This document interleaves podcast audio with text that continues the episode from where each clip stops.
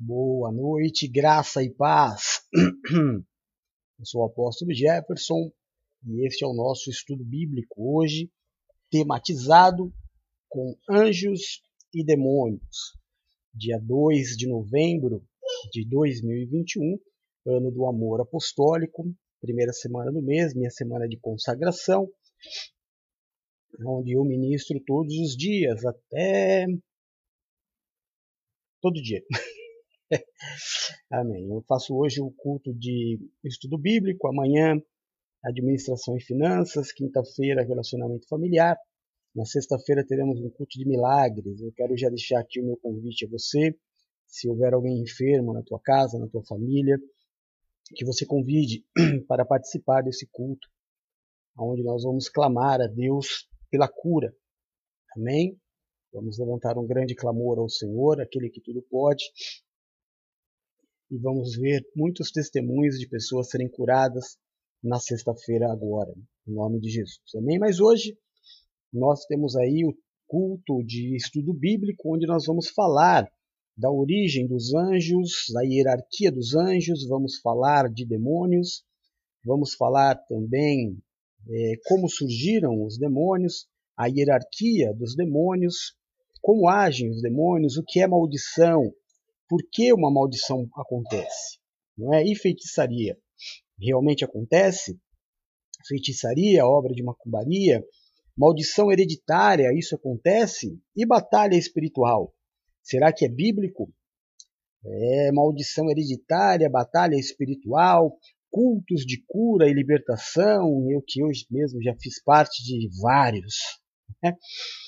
Tanto fui ministrado em cultos de cura e libertação, como também ministrei muitos cultos de cura e libertação. É assim que nós vamos criando tolerância, não é?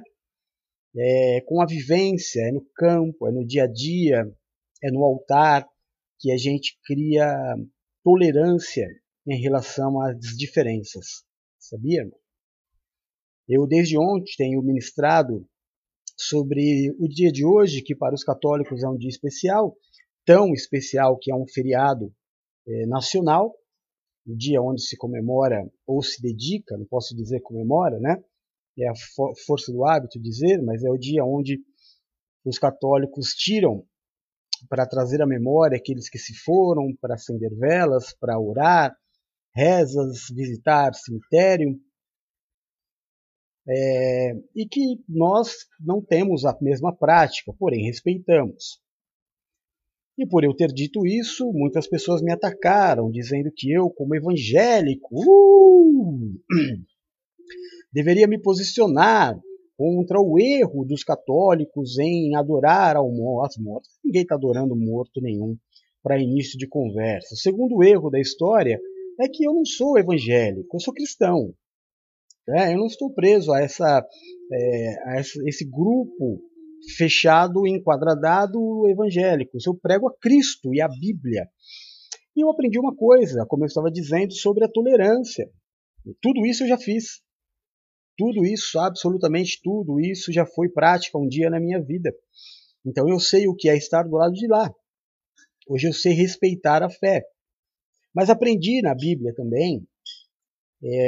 Inclusive meu irmão apóstolo Júnior Zago ministrou isso em algum dos cultos aí, que quando você vê alguém se afogando, não é hora de ensinar a nadar, é hora de salvar, não é?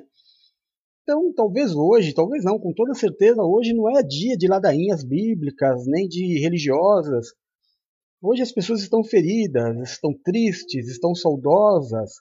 Há de se respeitar, há um tempo determinado para todas as coisas. Vamos devagar com a dor, que o santo é de barro, já diria o outro, né? Deus é bom o tempo todo e o diabo não presta.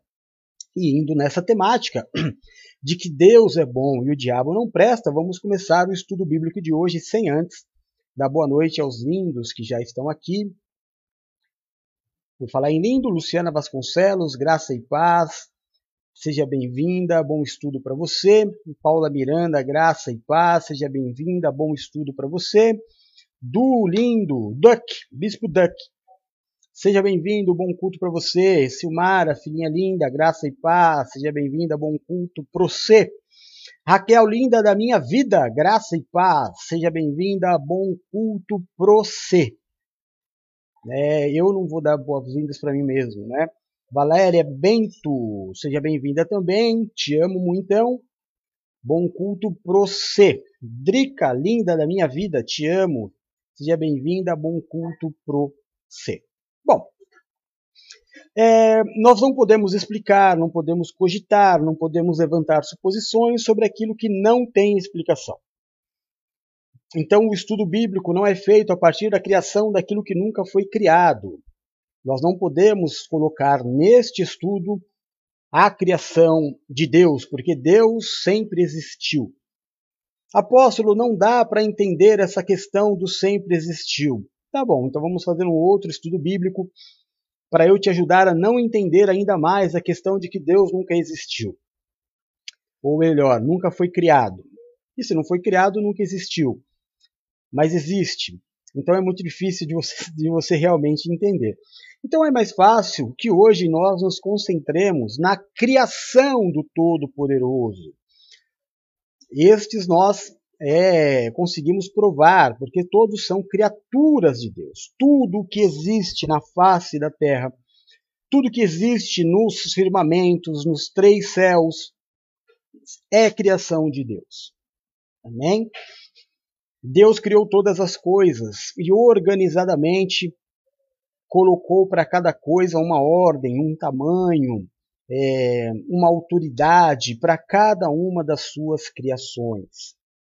Deus criou galáxias, Deus criou o universo, que por um tempo, até eu aprendi na escola, de que o universo ele era infinito. Você deve ter aprendido isso. Hoje já não se ensina mais isso nas escolas. O que se aprende nas escolas é que o espaço, o universo está em constante crescimento. Né? E eles conseguem dizer até quanto que ele se expande por dia. É uma coisa interessante, então, mesmo sendo essa coisa tão gigante, aos nossos olhos, não é infinito. Né? Ele está em criação, porque tudo que é infinito é infinito. Ele nem chega a lugar nenhum, ele já está. E ele nem adquire algum tamanho, porque ele já é todo o tamanho, ele ocupa tudo, e o universo não ocupa tudo. Levando então a ciência a nos dar mais certeza daquilo que a palavra nos diz sobre os três céus. O primeiro, o segundo, o terceiro céu, onde habita Deus, que é o céu onde o apóstolo Paulo esteve e disse que algumas coisas das quais ele viu ali é impossível narrar, que não seria possível nós entendermos. Então, coisas assim maravilhosas, tudo criado por Deus. Meu irmão, tudo que existe foi criado por Deus. Eu coloquei no grupo dos sacerdotes, e aí se alguém quiser me ajudar e puder me ajudar, colocar a apostila no grupo da igreja, para que todos possam também ter uma base de estudo, vai ser uma grande bênção. Bom, quando Deus estava criando a terra, quando Deus criou os céus, no segundo dia também provavelmente foi a criação dos anjos, porque foi aonde Deus criou os céus. Quando nós falamos de criação do segundo dia, entenda que não são 24 horas, né? Ainda não havia a questão do tempo na Terra. Muito tempo se passou em cada dia. Muito tempo nosso. Lembre que a eternidade é a eternidade, não há tempo. Então tudo aconteceu ali, neste segundo dia. A criação e a rebelião. De toda a criação dos anjos que Deus fez, Deus determinou autoridades, designou em tudo, irmão. Claro que a gente vai falar de anjos, mas em todas as coisas, Deus estabeleceu autoridades, hierarquias, planetas, galáxias, estrelas, tamanhos, importâncias, para tudo. Assim também é na sua criação angelical. Assim também é na igreja. Tudo tem a sua importância, tudo tem o seu tamanho, tudo tem a sua autoridade. E é muito importante que nós entendamos estas coisas para que muitos mitos sejam quebrados. A minha ideia hoje é quebrar alguns mitos, né, que talvez você tenha aí na sua cabeça. Eu até tentei, viu, irmão? Você está vendo aqui, ó? Eu tentei fazer um texto que coubesse para você conseguir ler, mas eu acho que eu não consegui, porque são muitas coisas a serem colocadas. Mas se você conseguir ler, ótimo, senão eu vou ler para você. De acordo com a Bíblia, no segundo dia da criação, depois de já ter feito dia e noite, Deus criou o céu. Nesse mesmo dia surgiram os anjos. Um deles, que impressionava por sua beleza, era Lúcifer. Não há consenso, mas a ideia mais aceita é de que ele era um querubim e, como todo anjo, era um mensageiro de Deus. Se você quiser saber com mais detalhes a história e a queda, o precipício de Satanás e dos anjos, leia Ezequiel capítulo 28. Anote aí e procure ali na sua Bíblia Ezequiel 28 e você vai entender que Lúcifer, embora esse nome não seja dado na Bíblia, este anjo lindo, uma criação maravilhosa de Deus, se deixou levar pela sua beleza e pela autoridade que Deus havia dado a ele. Este anjo de muita autoridade, de muita beleza, se colocou contra Deus e seduziu como a sua maior arma até os dias de hoje. A maior arma de Satanás, este anjo belíssimo que Deus criou, é a sedução. E ele seduziu a 1/3 dos anjos do céu, da criação de Deus. Aquilo mesmo que ele faz nos dias de hoje. Ele tenta seduzir a criação de Deus. Vamos falar sobre isso no decorrer do estudo bíblico. É claro que Deus sabia tudo o que estava acontecendo. Porém, Deus não havia por que se intrometer. Porque todo o universo ele é criado sistematicamente. Não é? Nada foge, nada pode pegar Deus de surpresa. Porque Deus criou todas as coisas, Deus criou todos os caminhos. Deus também sabia, quando criou Satanás e todos os anjos, que cada um deles poderia se rebelar, inclusive Satanás. E caso isso acontecesse, já havia na criação a própria condição de defesa dos céus e a própria punição para Satanás relativo àquilo que foi a sua atitude de egoísmo, de egocentrismo, de vaidade, que o fez precipitar-se do céu. Você não pode imaginar, e não imagine esta cena, de Satanás puxando uma espada de fogo e chamando Deus para a briga. Isso nunca aconteceu, isso jamais aconteceria. A batalha, uma grande batalha que houve no céu, não houve interferência de Deus. Porque a criação de Deus, ela é perfeita. Satanás não teria como, não era necessário. Se Deus precisasse intervir na decisão e na luta contra Satanás, é porque a criação de Deus, o pensamento de Deus, de que Satanás poderia se rebelar, e Deus haver criado ali uma solução para isso, havia falhado, e Deus não falha. Já haviam anjos para isso, já haviam autoridades para isso, e já havia a consequência do pecado cometido por Satanás, que foi a sua queda. Então não imagine uma batalha grandiosa entre Deus e Satanás. Nunca existiu. Jamais existirá nenhuma batalha de Deus contra nenhum ser. Deus é o criador de todas as coisas. Deus tem poder sobre todas as coisas. Não há adversário para Deus. Não há um ser que você diga assim, não, olha, esse deixa Deus preocupado. Irmão, isso não existe. Isso é obra de ficção científica. Amém? Então não existe adversário para Deus. Existe todo um sistema perfeito que Deus criou. E nesse sistema perfeito, tanto Satanás poderia ser o anjo de grande glória, um anjo de grande honra, como poderia se tornar no anjo decaído, como poderia se tornar num prisioneiro, como poderia se transformar naquilo que ele se transformou. Mas isso não era uma decisão de Deus. Outra coisa que você não deve imaginar é que Deus tenha se levantado dos céus e dito: Satanás, vai agora ser punido. Não, foi o próprio Satanás quem se condenou. Foi a sua própria atitude, a sua arrogância, o caminho que ele escolheu dar ao seu ministério que o levou a ser um anjo caído, a ser aprisionado na terra e ser condenado à destruição. Amém, irmãos? Está difícil de eu concentrar. Mas vamos lá, vamos prosseguir. Então, de toda a criação, vamos entender como Deus criou a hierarquia dos anjos. Então, você vai ouvir falar de anjos em muitas passagens bíblicas, né? Você vai ver em Gálatas 3, 26 a 28, Mateus 22, 24, Efésios capítulo 1, Colossenses 1. É claro que muitas outras, inclusive na cultura judaica, você vai falar muito de anjo no Antigo Testamento, mas eu citei estes versículos, Gálatas, Mateus, Efésios e Colossenses, para nós entendermos a hierarquia dos anjos. É estudando essas passagens que você vai entender qual é o esquema da hierarquia de Deus. Na verdade, existem três grupos hierárquicos. O primeiro dele, que a gente chama de primeira... A gente, eu digo estudiosos, né? Chama de primeira esfera. São os anjos mais próximos de Deus. São os anjos que assistem a Deus, que servem diretamente ao terceiro céu.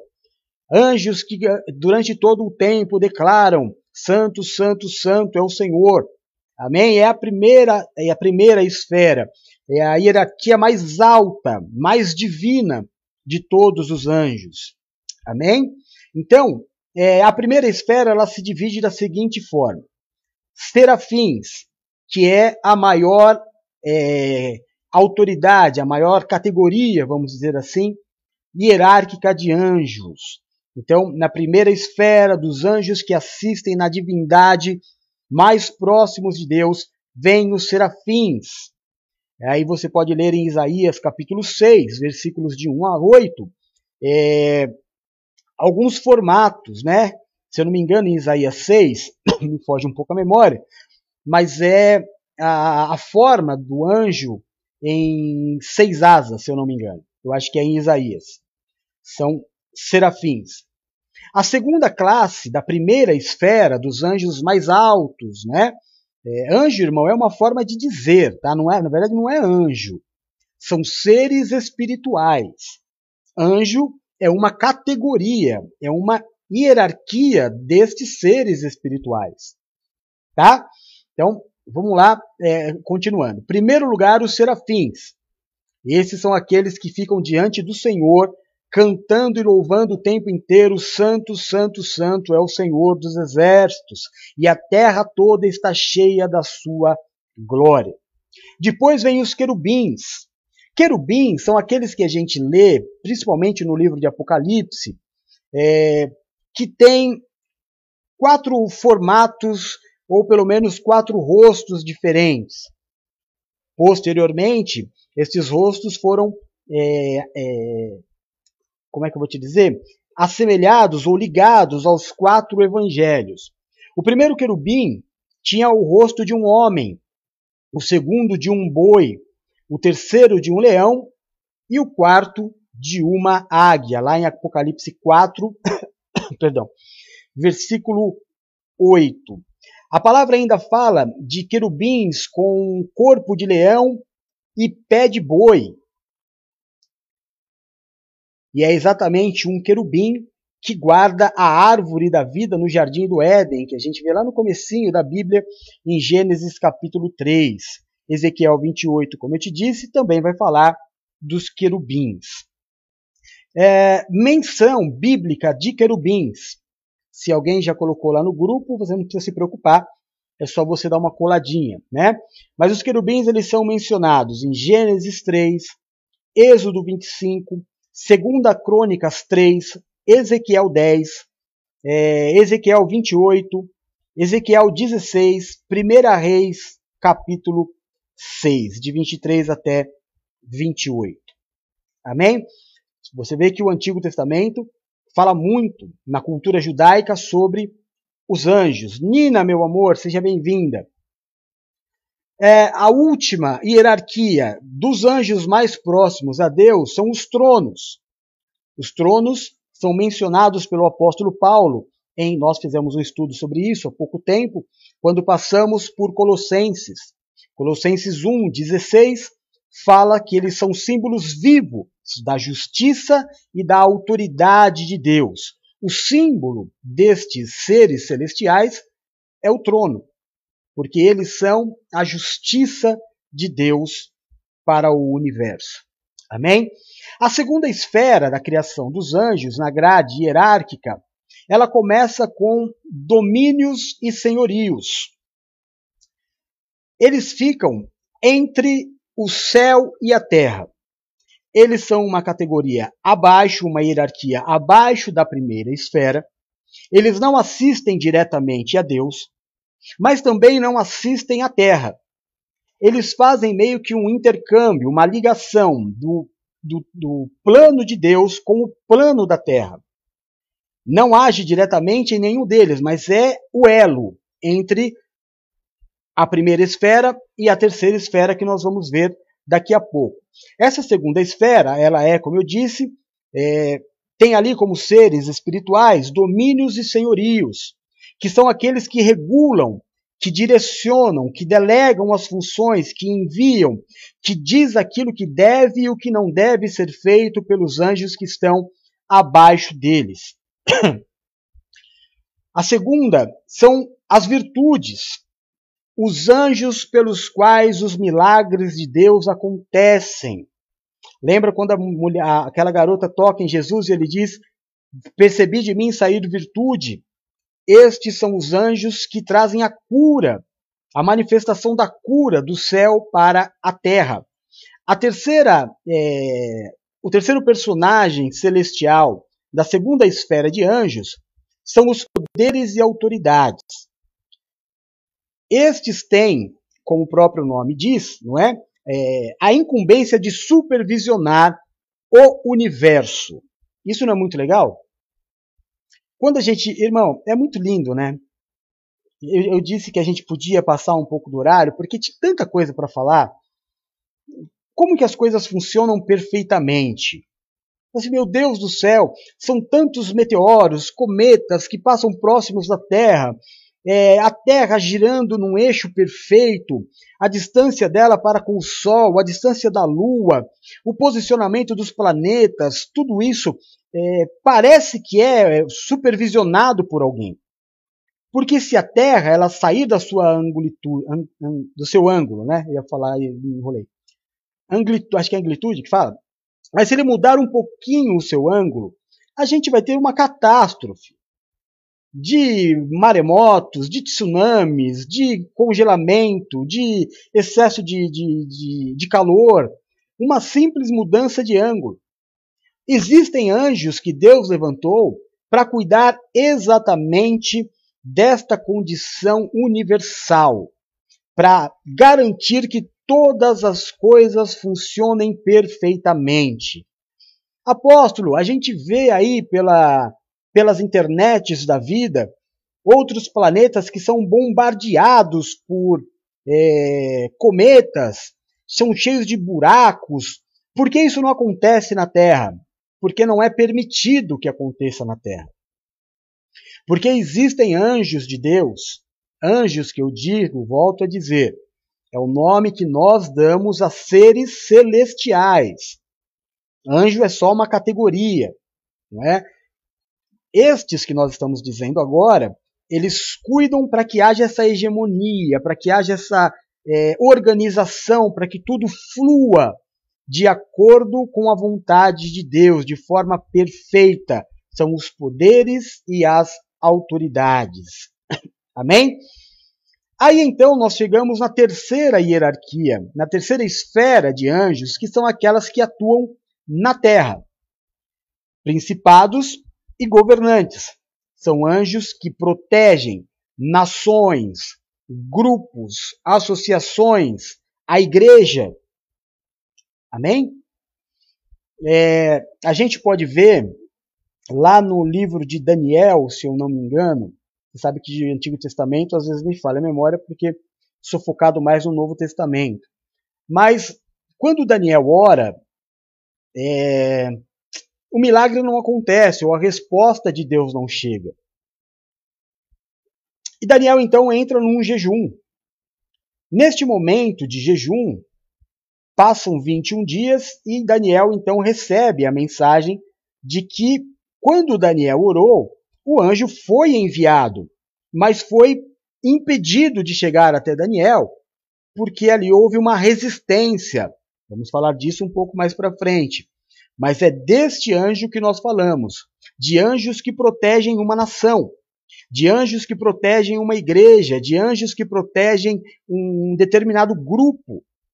Este é o principado e os governantes. Então são anjos que guiam e protegem nações, grupos de povos, instituições como, por exemplo, a igreja.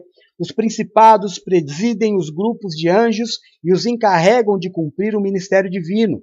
Há algumas que administram e ajudam outros. Dentro desta hierarquia terrena de anjos, né, celestial, porém que atuam na terra, existem os arcanjos, que é a segunda categoria, a segunda da hierarquia, que faz parte, não é, que assume aqui uma condição de delegação daquilo que principados e governantes direcionam a eles. O significado é anjo principal. Tem aqui, claro, uma tradução em hebraico, que eu não vou ler para você, mas deriva do arquétipo grego, que significa ser o primeiro, o mais importante, mensageiro, enviado, o apóstolo dos anjos. A palavra é usada apenas 2 vezes no Novo Testamento, em 1 Tessalonicenses 4, Judas 1:9. Somente 2 nomes são dados, Michel e Gabriel. Esses são os arcanjos que a Bíblia diz no Novo Testamento. E a última hierarquia dos anjos, aqueles mais próximos, que a gente pode dizer assim, em questão do céu de Deus até a terra, os mais baixos, que são os anjos. É a ordem mais baixa desses seres celestes. E, obviamente, por estarem mais próximos de nós, são os mais reconhecidos. Eles são os que mais se preocupam com os nossos assuntos pessoais. Daí a crença,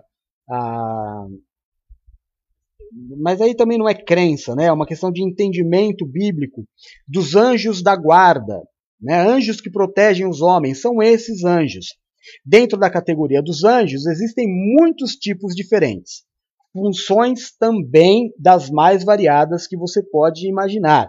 Os anjos são enviados como mensageiros para a humanidade. Aí vem da crença de cada um, anjos da guarda pessoal, aqueles que creem em anjo da guarda, crê exatamente neste anjo, naqueles que executam o que essa terceira esfera, os governantes, eles determinam que seja feito na terra. São os anjos que nos protegem. Protegem do que, apóstolo? Vamos chegar lá.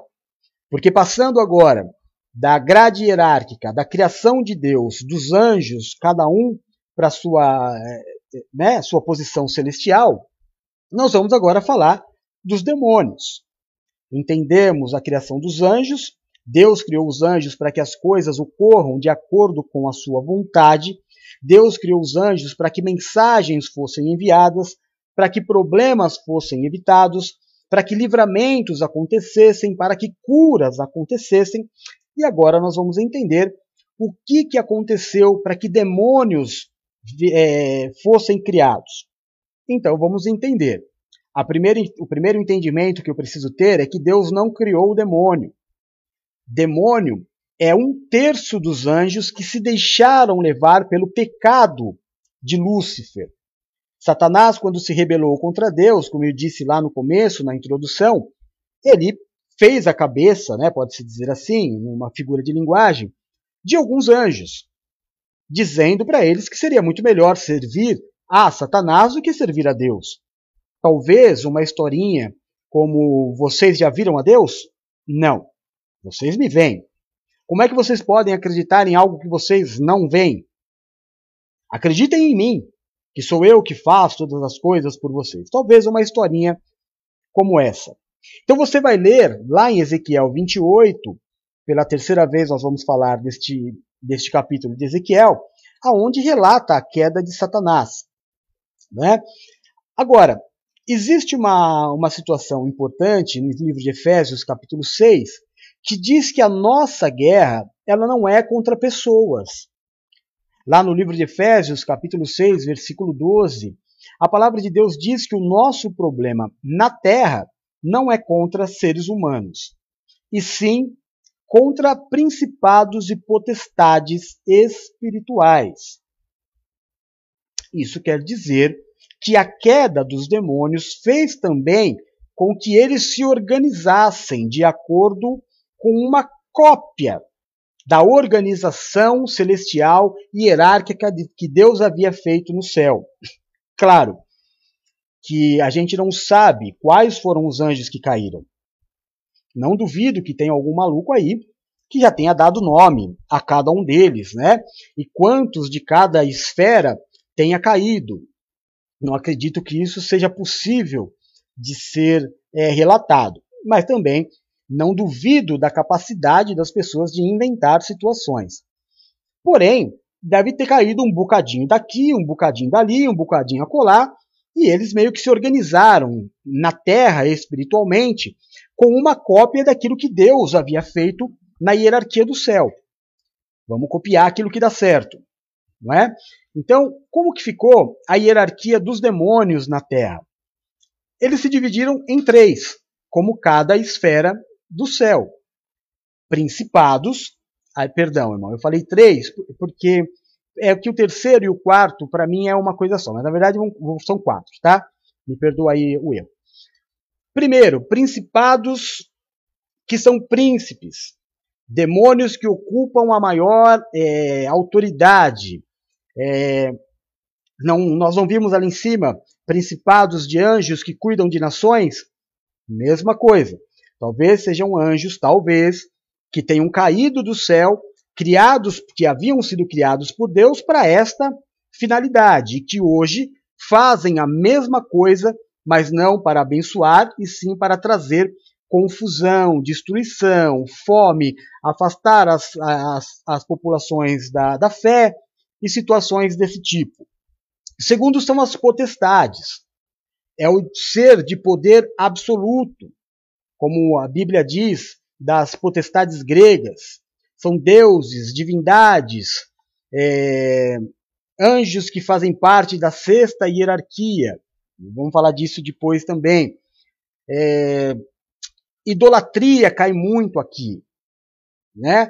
Seres que são tidos na Terra como deuses, têm essa capacidade de iludir as pessoas e levá-las a acreditar que eles são deuses, ou que têm os mesmos poderes que Deus tem. A terceira categoria de demônios são os dominadores.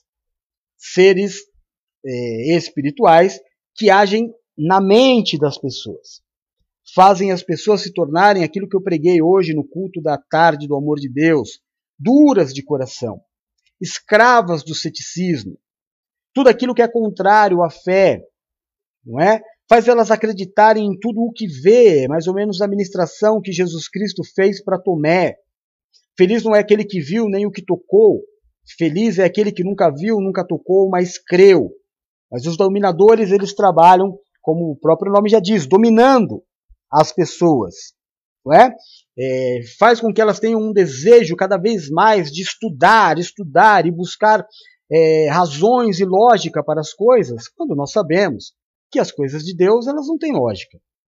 Não dá para explicar a fé. Não dá para explicar a vontade. A vontade de Deus ela é soberana. Ela acontece pelo simples fato de ele ser e de ele querer que aconteça. Amém? Perdão. E a última são as forças espirituais do mal. Aí que eu disse que, na minha concepção, é que para fazer um material mais detalhado para vocês, divide em quatro. Mas na minha concepção, são os mesmos. O mesmo demônio que domina a mente é o mesmo que faz a possessão. essas forças espirituais do mal, que a Bíblia diz, né, lá no livro de Efésios, capítulo 6, são as que fazem o endemoniamento, que nós vemos lá nos Gardarenos, que foram para os, né, que causam enfermidades, que causam morte, que causa separação entre as pessoas, não é? E é claro que a gente vai falar também sobre isso, existem vários tipos de endemoniamento. Mas existem demônios que não se apossam de pessoas. Existem demônios com funções diferentes, demônios que jamais habitaram da proximidade do homem. Trabalha numa condição, vamos dizer assim, mais elitizada, cuidando de uma organização, de um sistema que nós sabemos, que a Bíblia já nos diz, que está sendo preparado uma nova ordem mundial, que vai ser de uma só moeda, não é? Por um líder que todos vão amar, que vai parecer ser um Messias. Tudo isso está sendo feito exatamente por esses demônios que atuam politicamente. Esses demônios não atuam em possessão de pessoas, atuam mais na questão da estratégia, do se criar a situação. Já este último, as forças espirituais do mal, é todas que você vê de manifestação demoníaca. Amém? E claro, isso traz depressão, desastre, desejo de morte, separação de família, ganância, vaidade, porque a pessoa passa a ter a característica daquilo que o demônio é, não é? E é claro que não existe distinção para uma pessoa ser possessa de um demônio. Apóstolo, qualquer pessoa pode ser possessa por um demônio? Qualquer pessoa, entre aspas, vamos falar disso daqui a pouco. A primeira parte do estudo bíblico é fazer você entender a ordem hierárquica dos anjos, ou seja, dos seres espirituais celestes que nós chamamos de anjos, aonde, claro, estão os anjos, né? Que é a última categoria. Até vale a pena dizer que nesta última categoria de anjos, eu tinha que ter dito e acabei esquecendo, é que é muita coisa hoje, existem anjos de humanos. Apóstolo, como assim anjos humanos? Sim, nesta última característica, nessa última hierarquia de anjo, a Bíblia relata anjos humanos. Enviados de Deus para ser o anjo da igreja. No livro de Apocalipse você vai ver, nos primeiros capítulos, o Espírito dizendo que a carta foi enviada ao anjo da igreja. Então o pastor da igreja, eu estou falando pastor sacerdote de verdade, né? Estou falando de pessoas que brincam de instituições financeiras, aquele cara que paga o preço, que é humilde, né, que não tem riquezas, esse cara que eu estou falando para você, é aquele que é dito como o anjo da igreja, o representante da igreja diante do Senhor. Ele é tido também como um anjo, está nessa grade hierárquica, na mais baixa de todas, mas está. Lembra que Jesus disse para todos em relação a João? Nascido de homem, João é o maior, né? Nascido de mulher, João é o maior. Porém, na hierarquia celestial, o maior na terra é menor do que o menor. Amém? Mais ou menos isso, né, que foi dito. Falei certo? Acho que falei, não é? Então, estes anjos que o livro de Apocalipse diz, dos pastores da igreja, entram nessa grade hierárquica da última categoria, da mais baixa, da mais próxima da terra, praticamente terrena, categoria de anjos. Amém? Existe também uma crença de muito estudo que foi feito, isso não é bíblico, mas através de muito estudo bíblico, 7 príncipes do inferno, que você talvez já tenha ligado ou ouvido falar sobre 7 pecados capitais que são causados pelos 7 príncipes do inferno. Então, o primeiro deles, vamos lá, Asmodeus, associado à luxúria, Azazel, ira, Belfegor, a preguiça, Beuzebu, a gula, Leviatã, a inveja, Lúcifer, soberba e mamon, ganância. Estes são os 7 príncipes do inferno. Então, vale a pena aí você prestar atenção na característica de cada um, né? Luxúria, ira, preguiça, gula, inveja, soberba e ganância. Sabendo agora, dado nome aos bois, como diria um famoso apresentador de televisão, vamos falar agora sobre alguns assuntos pertinentes. Já que falamos de anjo, já que falamos de uma grande luta que aconteceu no céu, onde Satanás foi derrotado, será que esta luta permanece na Terra? Você já ouviu falar sobre batalha espiritual? Acredito que você já tenha ouvido falar sobre batalha espiritual. Por isso, há um costume em muitas igrejas irmãs de que pessoas fiquem na parede, normalmente com a mão assim, né? Intercedendo, orando o tempo inteiro pelos irmãos que estão na igreja. Eu tenho que te dizer que isto não é necessário. Mesmo correndo o risco de você ficar bravo comigo. Apóstolo, como que não é necessário? A intercessão da igreja não é necessária? Não falei isso. A intercessão da igreja é fundamental. Lembre-se que quando Pedro estava preso, ele foi solto porque a igreja intercedia por ele. Então um anjo visitou e quebrou os grilhões. Não foi assim que aconteceu? Então, biblicamente, a intercessão da igreja é fundamental.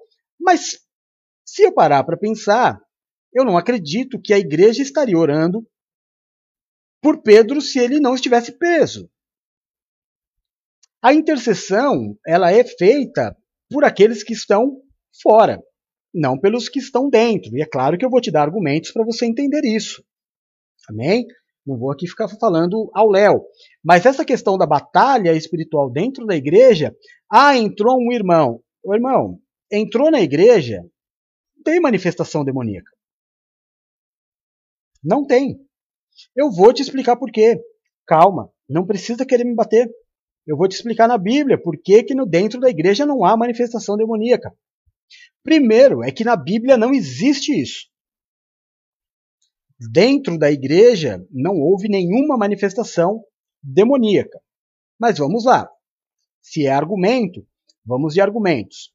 Primeira coisa que eu tenho que entender: Cristo é soberano. Olha o que diz a palavra. Porque nele foram criadas... Perdão, Colossenses capítulo 1, tá? Versículo 16. Porque nele foram criadas todas as coisas que há no céu e na terra, visíveis e invisíveis, sejam tronos, denominações, principados, potestades. Tudo foi criado por ele e para ele. Você está entendendo? Essa passagem nos diz das mais altas autoridades celestiais criadas por ele. Ele é soberano a todas. Há outras passagens ainda que eu vou dizer para você, para que você entenda que, irmão, não vai... É difícil acreditar que um camarada vai entrar dentro da delegacia para assaltar o delegado. Por mais confiante que ele esteja, né? Aí você vai falar assim, não, apóstolo, já aconteceu, também não duvido. Mas nesse caso, teria sido uma delegacia muito desorganizada. Nós estamos falando do reino de Deus, onde as coisas são extremamente organizadas. Por mais que aos olhos humanos você diga assim, mas essa igreja aqui ela está toda desorganizada. Aos olhos humanos e aos invisíveis, tudo Deus é soberano. Tanto ao que se vê como ao que se não vê. A autoridade da igreja não é o homem, a autoridade da igreja é Cristo. Então não vai entrar um demônio na igreja para se manifestar diante de Deus. A não ser que ali não seja uma igreja. A não ser que ali não haja a autoridade de Cristo. Porque todas as vezes que algum demônio viu Jesus, ele deu no pé. Não existe relato bíblico de demônio enfrentando Jesus. Ou tem? Tem algum relato bíblico que o demônio foi para cima de Jesus e falou, vem que eu vou te possuir? Não, não existe. Existe uma passagem lá no livro, ai meu Deus do céu, me esqueci, mas a passagem dos Gardarenos, eu acho que é muito clara. Existe um demônio, um homem possesso pela categoria de demônios mais baixa, que é aquela que é a possessão nos seres humanos. E quando ele vê Jesus, ele colocava medo em toda a cidade, ninguém passava por ali. Mas quando ele vê Jesus, ele se prostra diante do Senhor, chama ele de Senhor e diz, o que, que eu te fiz? Numa questão assim de pavor ao nome de Jesus Cristo, à presença de Jesus.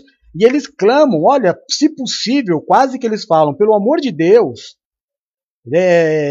não nos mande para o abismo, nos manda aqui para os porcos. E o Senhor diz, vai. E então ele pega e vai para a manada de porcos. Porque nele todas as coisas foram criadas e ele é soberano em todas as coisas. A batalha espiritual, em nada, como eu disse na introdução, ela pode ser relacionada a Deus, porque Deus não se opõe, não briga, não luta contra ninguém, porque Deus não tem adversário. Satanás, ele é poderoso, claro que é, mas não dá para comparar o poder de Satanás com o todo-poderoso Criador. O poder de Satanás se iguala, se equipara, tanto se equipara, que na batalha que ele teve com os anjos do céu, ele perdeu. Ele foi precipitado do céu. Satanás não venceu os anjos do Senhor. Não estou dizendo que ele não venceu a Deus. Na grande batalha espiritual que existiu no céu, Satanás perdeu. Foi derrotado pelos mesmos anjos que hoje habitam. O mesmo Satanás derrotado é o mesmo Satanás de hoje. Não é uma nova geração, é o mesmo. Não houve uma renovação de demônios. Os demônios que caíram são os demônios que habitam a terra hoje. E os anjos que o venceram são os anjos que habitam as suas posições até os dias de hoje. Então a questão da batalha espiritual ela é um pouco menos complexa do que você pode imaginar. A criação... A batalha espiritual ela não acontece em relação a Deus, e sim dos demônios para com toda a criação de Deus. Então, aí é que a intercessão da igreja faz muita diferença. Porém, lembre-se que, após a sedução, nada mais pode ser feito. Satanás não aparece pregando luta. Satanás não aparece diante das pessoas chamando para briga, nem dizendo, vem que eu vou te matar. Também não aparece com uma máscara de jogador de hóquei, com um facão na mão, né? Como Jason, tirando vida das pessoas. Não é isso. Não é bem essa a estratégia do diabo, é a conquista. Satanás quer conquistar, Satanás quer seduzir, os demônios são orientados a conquista, é um jogo de estratégia. É claro que em toda estratégia o medo ele é fundamental. Então, levar algumas pessoas à morte, levar algumas pessoas ao desespero, levar algumas pessoas à miséria, é algo que faz com que todos temam o poder de Satanás. Mas esta não é a ideia do diabo. A ideia dele é a sedução. Então a batalha espiritual precisa ser entendida desta forma. Apóstolo, me prova. Vou tentar. Não estou aqui para provar, estou para te dar uma ideia, né? Mas Eva no paraíso. Eva era uma endemoniada? Não. Eva era uma desviada? Não. Eva tinha comunhão com Deus? Tinha. O que aconteceu? Satanás foi usar Eva contra Eva. Em nenhum momento a serpente olhou para ela e disse assim, ô Eva, você percebe como eu sou linda? Quer ser como eu? Ô Eva, você percebe como eu sou poderoso? Quer se prostrar diante de mim? Quer que eu seja teu Deus, Eva? Não foi assim que Satanás se postou diante de Eva. Foi usando Eva de acordo com o desejo dela contra ela. Eva não adorou Satanás quando comeu o fruto. Eva adorou a ela mesma. O que o Senhor disse a Caim? O pecado bate à porta, mas cumpre a ti dominá-lo. Esta é a batalha espiritual. Dominar o meu desejo. Apóstolo, mas que desejo é esse? É o meu desejo, o meu. Eva não fez o desejo do diabo, Eva fez o desejo dela. Ela desejou conhecer o que Deus conhecia. Em nenhum momento o diabo diz para ela, vai, se prostra diante de mim, você não quer um novo Deus? O teu Deus não presta. Não. Ele disse, o seu Deus é maravilhoso. Você não quer ser como ele? Ele plantou dentro dela o mal. O mal de desejar o que não era para ser desejado. Outra manifestação, e essa foi a primeira manifestação do diabo na terra, né? De um anjo caído na terra. Foi essa manifestação diante de Eva. Com Jesus foi diferente. Quando o diabo aparece diante de Jesus no deserto, ele chega levando uma, vamos dizer assim, com Jesus? Não. Ele chega dizendo, coitadinho de você, Jesus. Você está com fome? Teu pai pode te dar comida, filho. É que Satanás não entendia que ele estava falando com o próprio Deus. Na figura de filho, mas Deus. Deus Pai. E o filho estava no Pai. E não era necessário que ninguém dissesse ao filho qual era a intenção do Pai, porque o filho é o Pai. Mas a forma com que ele chega é seduzir. Eu tenho a solução para o teu problema. Não vim aqui brigar com você. Vim aqui te dar uma solução. Você não está com fome, Jesus? Então faz, olha, eu vou te dar uma dica. Faz o que eu estou te dizendo. Faz o que eu estou te dizendo. Diga a essas pedras, transforme-as em pão. Faz prova desse Deus. Será que teu pai te ama mesmo? Se ele te ama e você pular daqui de cima do precipício, ele não vai deixar você morrer. Eu não deixaria acontecer isso com você.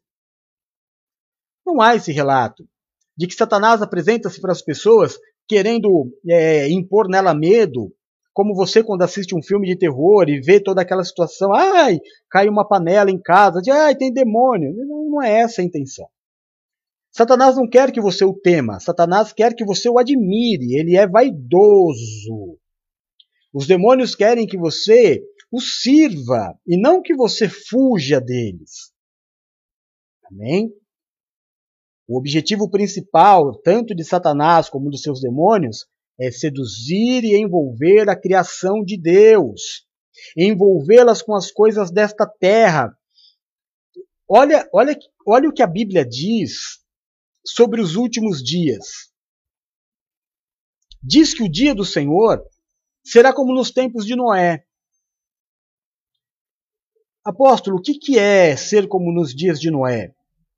É que a Bíblia diz que naqueles tempos, naqueles dias, eles se casavam, se davam em casamento, bebiam, trabalhavam. Peraí, eu não consegui entender. Casar é pecado? Casar é errado? Se dar em casamento é errado? Frequentar festa é pecado? Foi por isso que Deus mandou matar toda a humanidade? Não. É porque o povo, como nos tempos de Noé, estarão completamente envolvidos com este mundo. E não mais com o mundo vindouro. As pessoas se esquecerão completamente de que elas não são daqui. E ele tem esse poder impressionante. Nós hoje vimos uma multidão de pessoas, nossos irmãos católicos, que hoje sentem falta dos seus entes que partiram. Irmão, partiram porque não é daqui. Não estão mais aqui. E mesmo num dia como o de hoje, onde grande parte da população vai até o cemitério, vê as fotos, acende velas, rezam pela prova de que nós não somos daqui, Satanás seduziu as pessoas a quererem cada vez mais terem aqui, viverem as coisas daqui, do que desejar as de lá. Então, quando nós perdemos alguém daqui, perdemos, entre aspas, nos dá desespero. Eu estou tão envolvido, Satanás me envolveu tanto, me seduziu neste mundo,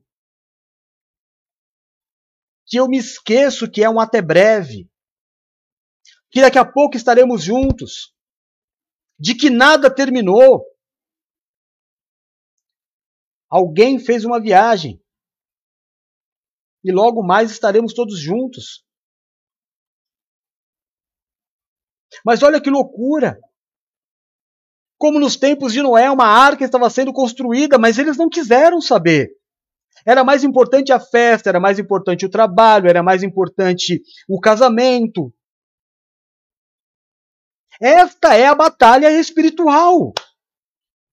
É nisto que a igreja precisa orar, jejuar e falar: meu Deus do céu, não nos deixe cair em tentação, mas nos livra do mal. Amém. Guarda minha casa, guarda minha família. Como o bispo Eduardo disse no domingo, voltou a dizer ontem no culto, pessoas que são viciadas em trabalho.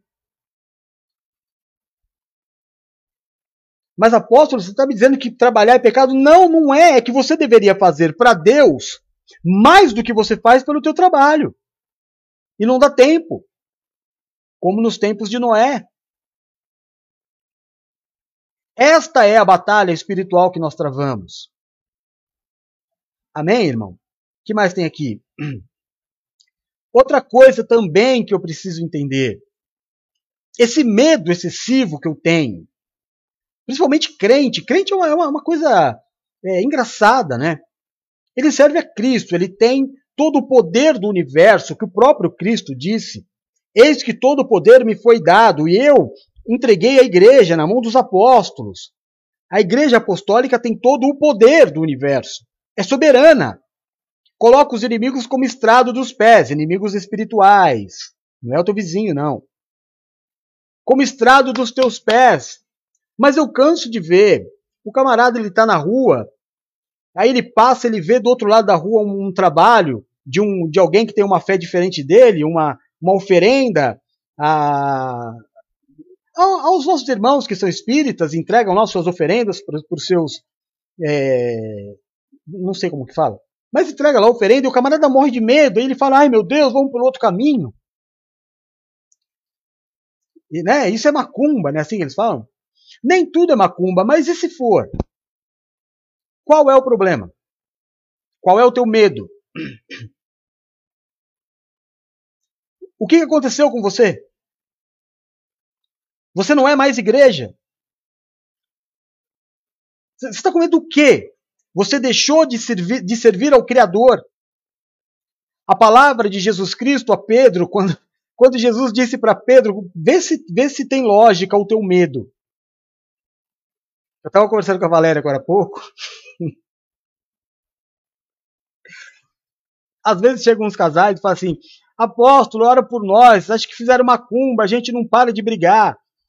Irmão, desde quando alguém precisa fazer macumba para vocês brigarem? Ou vela malgasta, né?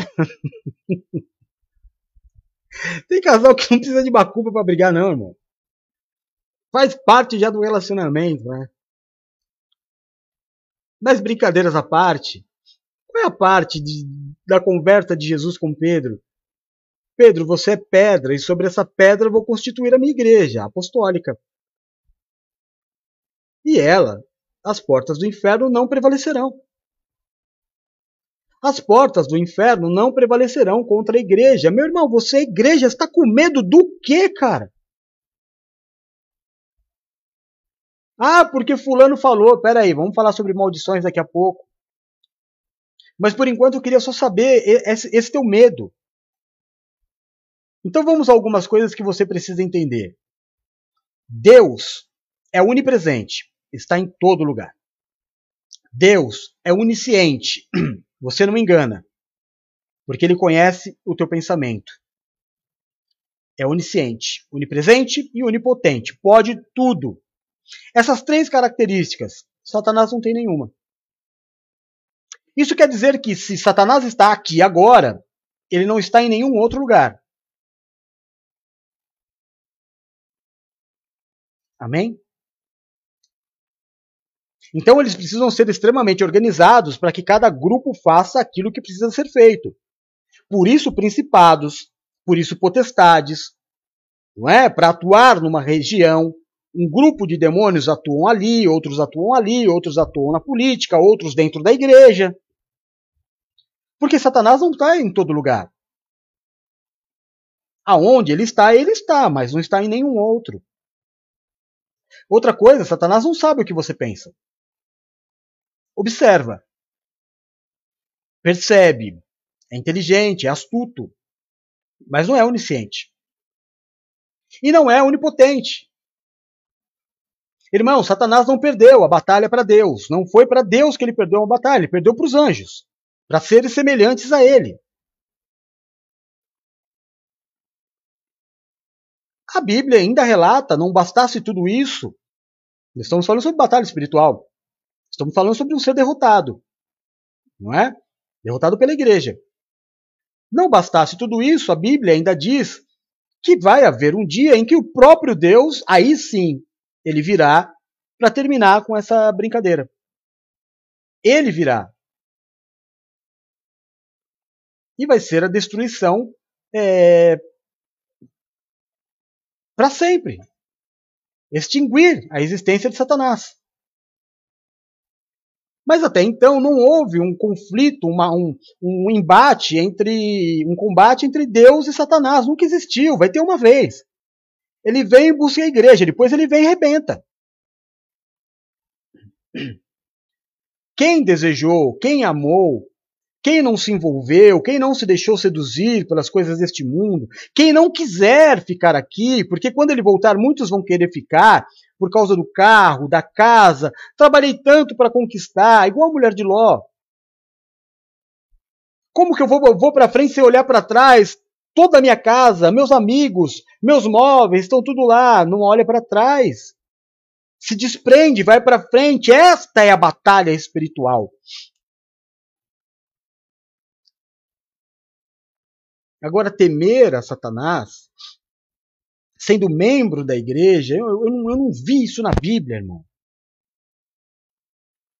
Eu não vi nenhum dos apóstolos, dos servos de Deus, sendo castigados por Satanás. Vamos falar sobre maldição agora, para você entender, porque você fala assim, ah, mas os apóstolos morreram assassinados. É, mas nem tudo que reluz é ouro. E nem tudo que você acha que é maldição é maldição.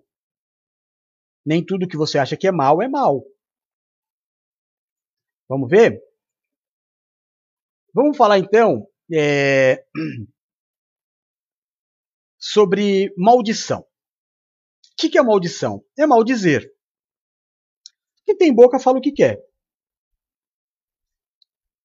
A palavra ela tem muito poder, principalmente na cabeça. Não esqueça que na hierarquia dos demônios existem aqueles que trabalham só na alma da pessoa, dominando a sua mente.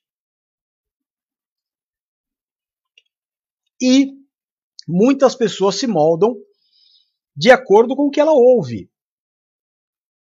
Quando a gente diz assim, uma mãe amaldiçoa o filho, quando ela diz, ah, você não vai ser nada, ah, você não presta para nada, ela maldiz, né? E a pessoa potencializa aquilo, porque afinal de contas é a mãe que está dizendo. Mas qualquer pessoa pode te maldizer. Qualquer pessoa pode te amaldiçoar. Como qualquer pessoa pode te bendizer, te abençoar. Qualquer pessoa pode te praguejar. Qualquer uma. Mas a Bíblia diz que maldição sem causa não prospera. Tá claro para você? Vamos dar uma sequência aqui, ó. Primeira maldição. Vamos falar sobre a maldição que todos nós nascemos debaixo de uma maldição. A maldição de Adão. Amém? Nós nascemos aquilo que a Igreja Católica diz o pecado original. Todos nascemos debaixo do pecado. Amaldiçoados a termos que trabalhar para comer. A mulher com as dores de parto. Se eu não me engano, eu não sou biólogo.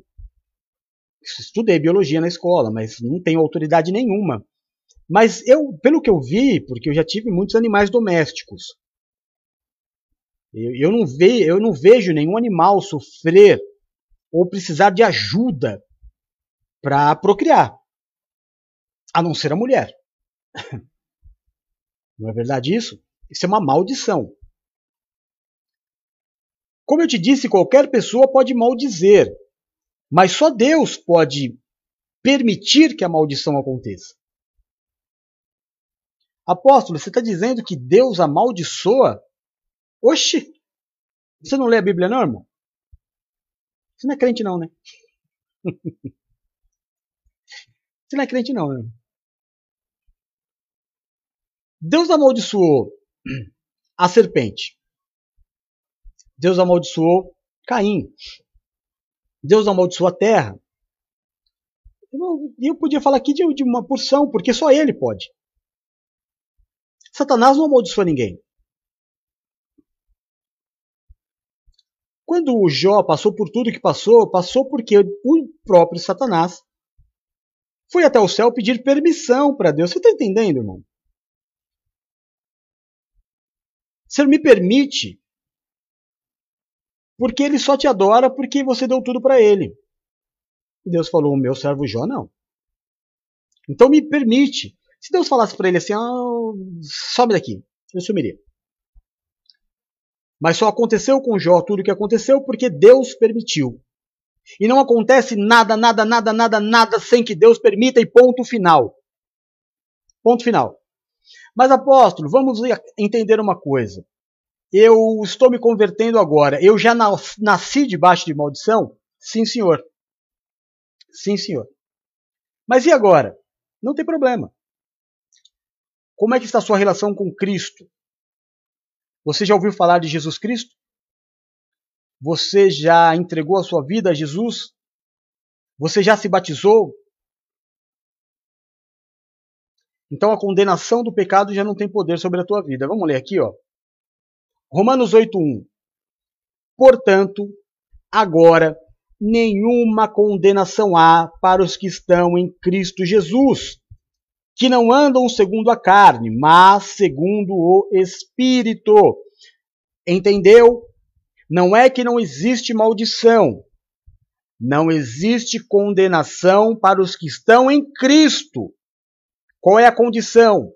Que não andam mais segundo a carne, mas segundo o Espírito. Outro texto. Quando vocês estavam mortos em pecados e na incircuncisão da sua carne, Deus os vivificou juntamente com Cristo. Ele nos perdoou todas as transgressões e cancelou a escrita de dívida, que consistia em ordenanças e que nos era contrária. Ele a removeu pregando-a na cruz, e tendo despojado os poderes e as autoridades, fez deles um espetáculo público, triunfando sobre eles na cruz. Outro texto bíblico. Portanto, se alguém está em Cristo, é nova criatura. As coisas antigas já passaram, eis que surgiram novas coisas. Mais um texto. O indivíduo que pecar morrerá.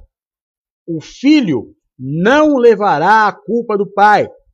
Tampouco o pai será culpado pelo pecado do filho. Assim, a justiça do justo lhe será acreditada e a malignidade do ímpio lhe será devidamente cobrada. Bom, vamos lá. Então, a maldição de Adão, ela acaba em Jesus, porque foi isso que Deus disse para os três. Deus disse isso para Adão, para Eva e para a serpente. Quando Deus amaldiçoou, e deu ali uma... exortou os três. Perceba que os três estão com o rabinho no meio das pernas. Você consegue perceber isso? Adão e Eva já estavam morrendo de medo. E a serpente também, que era Satanás. Ambos foram exortados e ambos foram amaldiçoados. Os três. Ou não foi assim que aconteceu? Amém? E neste momento o Senhor diz: mas virá um nascido de mulher, que pisará a cabeça da serpente, e esta lhe ferirá o calcanhar. Virá Cristo. Enviarei o meu filho. É o plano da salvação que já estava bolado.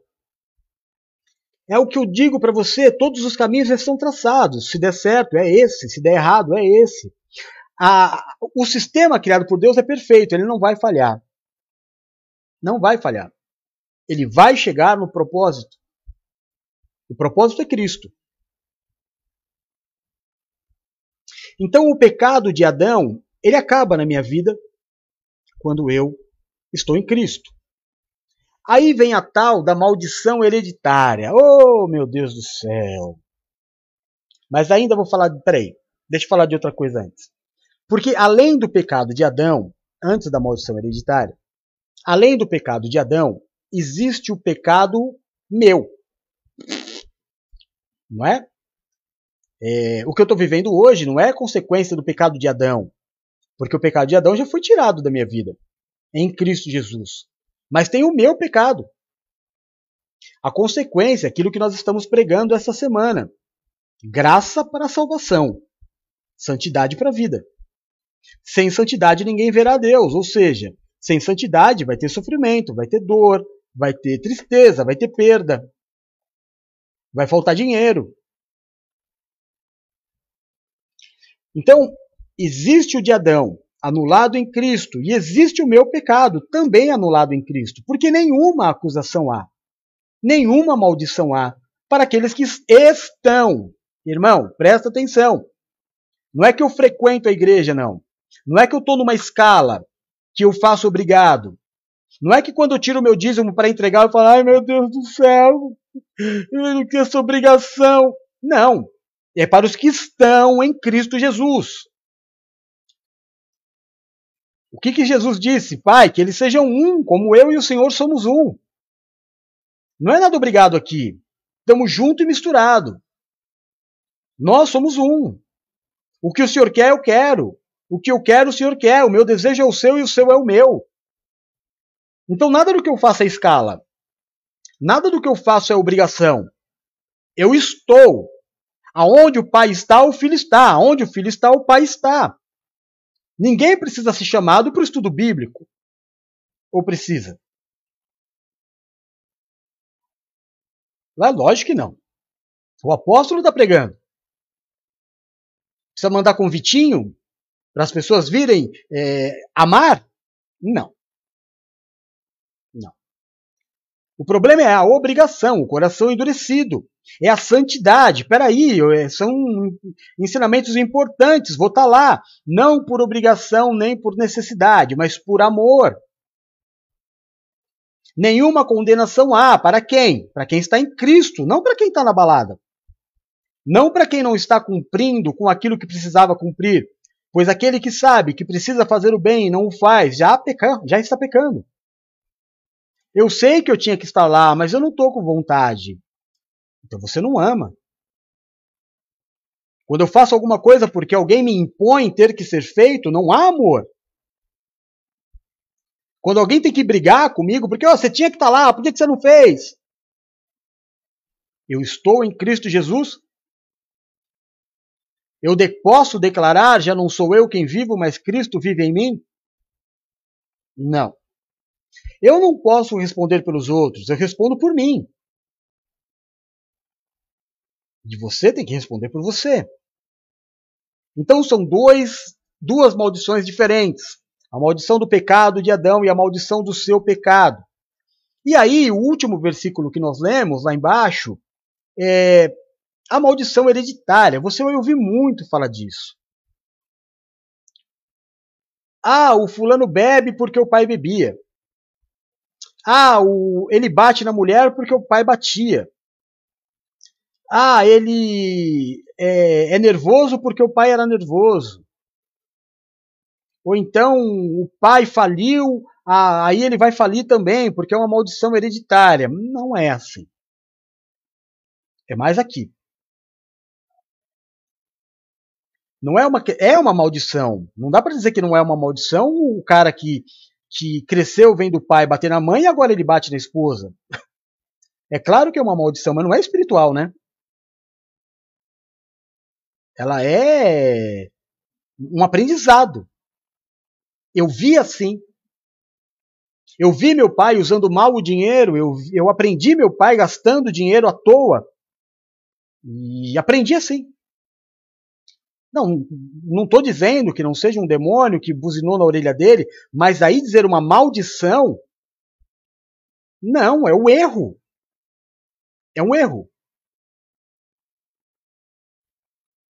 O que nós lemos na passagem é que nenhum filho pagará pelo erro do pai, a não ser que cometa o erro do pai. Meu pai fez errado e eu parei com o erro do meu pai. Como o rei Asa, por exemplo, que pegou um reino destruído e colocou a casa em ordem.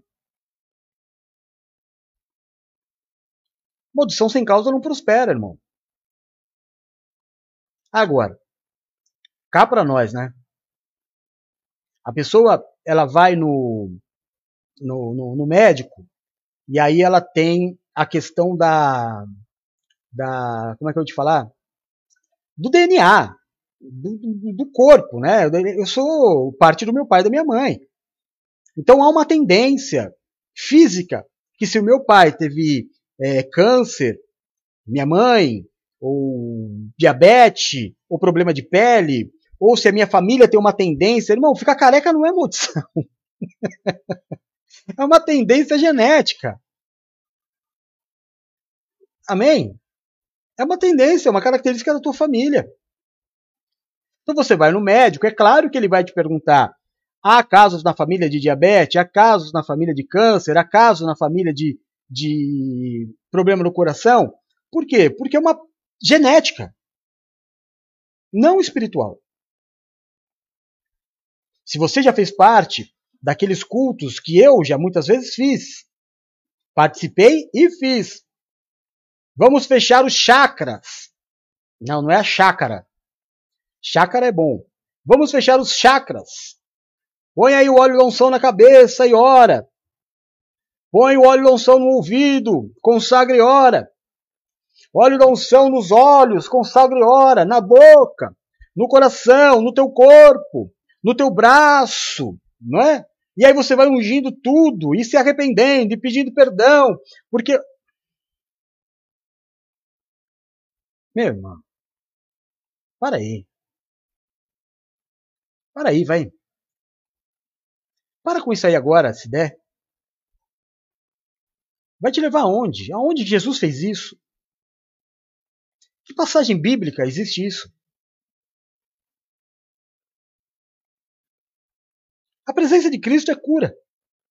A presença de Cristo é libertação.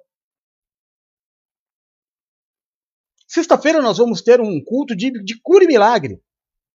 Pela presença de Cristo. E existem muitas pessoas com doenças que os médicos não conseguem curar, eu tenho certeza. Que se tiver atitude de fé de estar no culto de sexta-feira, vai ser curado.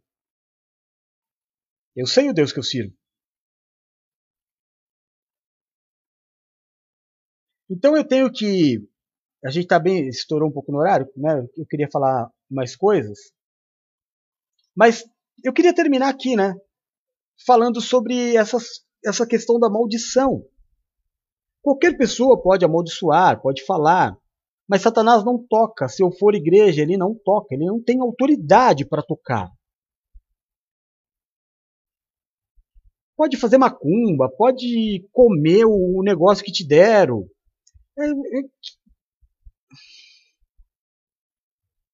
Você serve ao Deus Todo-Poderoso, você é igreja, irmão, é igreja.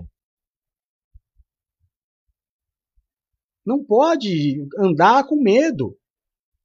Ou eu tenho certeza que Cristo morreu por mim na cruz e me libertou da maldição do pecado, ou então eu vou ficar fazendo esses cultos aí de libertação. Ah, entendi. Se você não diz, eu não ia lembrar. É que você se converteu e fuma, aí amanhã você não pode fumar mais, porque você se converteu. Você não tem paciência nem com você, irmão. Você acha que a santificação é uma coisa instantânea? Você acha que o fato de você entrar na igreja, declarar Jesus como o Senhor da tua vida, tudo na sua carne mudou? É um processo. A santificação, ela leva tempo, é um processo de santificação, de abrir mão, de entendimento principalmente. Tinha um rapaz, há mais ou menos uns 23 anos atrás, eu estava ministrando num culto de domingo, na igreja de Santo André, era uma igreja muito grande, e eu fiz um culto falando mais ou menos disso, né? Sobre coisas do mundo, eu era bem religioso, né? Ficou ouvindo músicas do mundo. Aí quando terminou o culto, ele foi falar comigo no estacionamento. E ele falou, PB, eu tenho 1.100 CDs de heavy metal. Eu falei, pô cara, legal, eu curto rock também. Ele falou, mas eu vou jogar tudo fora. Eu falei, não faz isso. Ele falou, não, depois de tudo que o senhor disse hoje, eu não vou mais ouvir, eu vou jogar fora. Eu falei, irmão, é mais do que vontade. É um processo. Não age na carne, não é assim, calma. Não, não, não, estou decidido, vou jogar tudo fora. Pô, jogou. Ele ficou um mês sem aparecer na igreja. Até que apareceu. E triste. E foi me procurar no próprio estacionamento. E eu falei, o que aconteceu? Você está triste, não tem vindo na igreja? Ele falou, pois é, PB. Lembra quando você disse que eu não deveria ter jogado os CDs fora? Eu falei, lembro.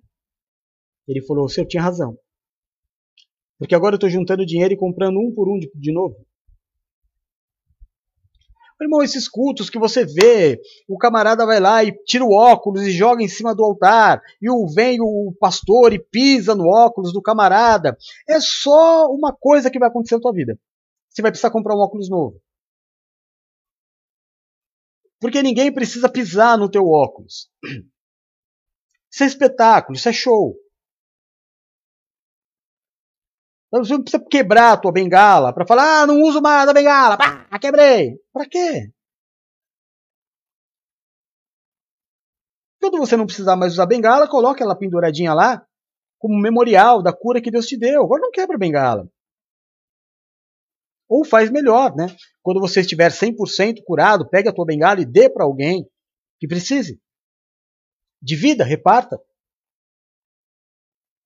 Mas aceite que a santificação, ela é um processo, ela não acontece do dia para a noite. Ela vai acontecendo naturalmente. De acordo com a minha entrega, com o meu aprendizado, com o meu amor. Só o que é verdadeiro dura para sempre. Só. Amém? Eu vou fazer Anjos e Demônios 2. Tá? Tá gravado, eu poderia aqui refalar para vocês da questão dos anjos, da hierarquia e essas coisas todas, mas está gravadinho, né? Da questão também dos demônios, as suas autoridades, as suas atuações, a questão da batalha espiritual. Ah, eu não sei, meu irmão. Eu entendo de uma forma diferente a Bíblia. Eu não vejo essa coisa. Você sabe o que eu fiz uma vez? Eu vou te contar o que eu fiz uma vez. Eu vou te contar só para você ver a loucura da religião. Isso faz 30 anos. Não tem uma igreja ali na Penha? Uma igreja católica na Penha? Bem grande. Eu não sabia o que eu estava fazendo. Mas eu fui convocado para fazer parte de um grupo de guerra, de batalha espiritual, para dar 7 voltas na Igreja Católica. Bora lá. O que é isso? Eu não tinha a mínima ideia do que era.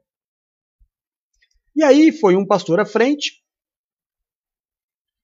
e um monte de gente, tudo com um olhinho na mão, e as pessoas iam andando, a igreja era enorme, eu lembro que a gente andou, e aí pegava o óleo e parava, e orava, né? E aí andava mais, e aí depois parava e orava, até que deu as 7 voltas, aí juntou todo mundo e orou, aí foi na oração que eu descobri por que eles estavam orando. Porque eles disseram que aquela igreja era uma maldição da idolatria, e eles estavam ali, nós estávamos ali dando volta, como Josué deu volta em... até esqueci o nome da cidade, em Jericó, para as muralhas caírem. Então eles deram voltas, nós estávamos dando voltas e voltas, para aquela igreja também cair, fechar, sei lá qual que era a ideia deles. Você vai se prestar a esse papel, irmão? Jesus Cristo pregava dentro da sinagoga. Você está entendendo? No momento, Jesus não tinha nada a ver mais com o templo. O templo já não tinha mais nada a ver com Deus. E ele pregava dentro da sinagoga. No momento, ele quis destruir. Mas ele disse, toda essa beleza que vocês estão vendo aqui não vai sobrar pedra sobre pedra. Mas eu participei de uma baixaria dessa aí, ó, levado pela religião, por não saber que meu Deus é soberano e que o plano dele é superior. E que a minha guerra não é contra as pessoas, a minha guerra é contra principados e potestades. Porém, uma vez a pessoa seduzida, não há muito o que ser feito. Então eu preciso orar por elas, amar as pessoas. Me preocupar um pouco menos com o diabo e com Satanás. E me preocupar mais com Deus. Colocar mais os meus olhos no reino de Deus do que nas coisas deste mundo. Satanás não está olhando para o céu. Satanás está olhando para a terra. Já os anjos olham constantemente para o céu, que é de onde vêm as orientações. Você tem olhado para onde? Né? Você tem buscado aonde? Você tem se submetido a quem? Eis que nenhuma maldição há para aqueles que estão em Cristo Jesus. Amém? Estão em Cristo Jesus. Este foi o estudo bíblico de hoje. Anjos e demônios. Espero ter podido te ajudar de alguma forma. Espero ter podido trazer para você aí a luz da palavra, para que você entenda um pouco mais sobre anjos e demônios. Vou fazer a versão 2.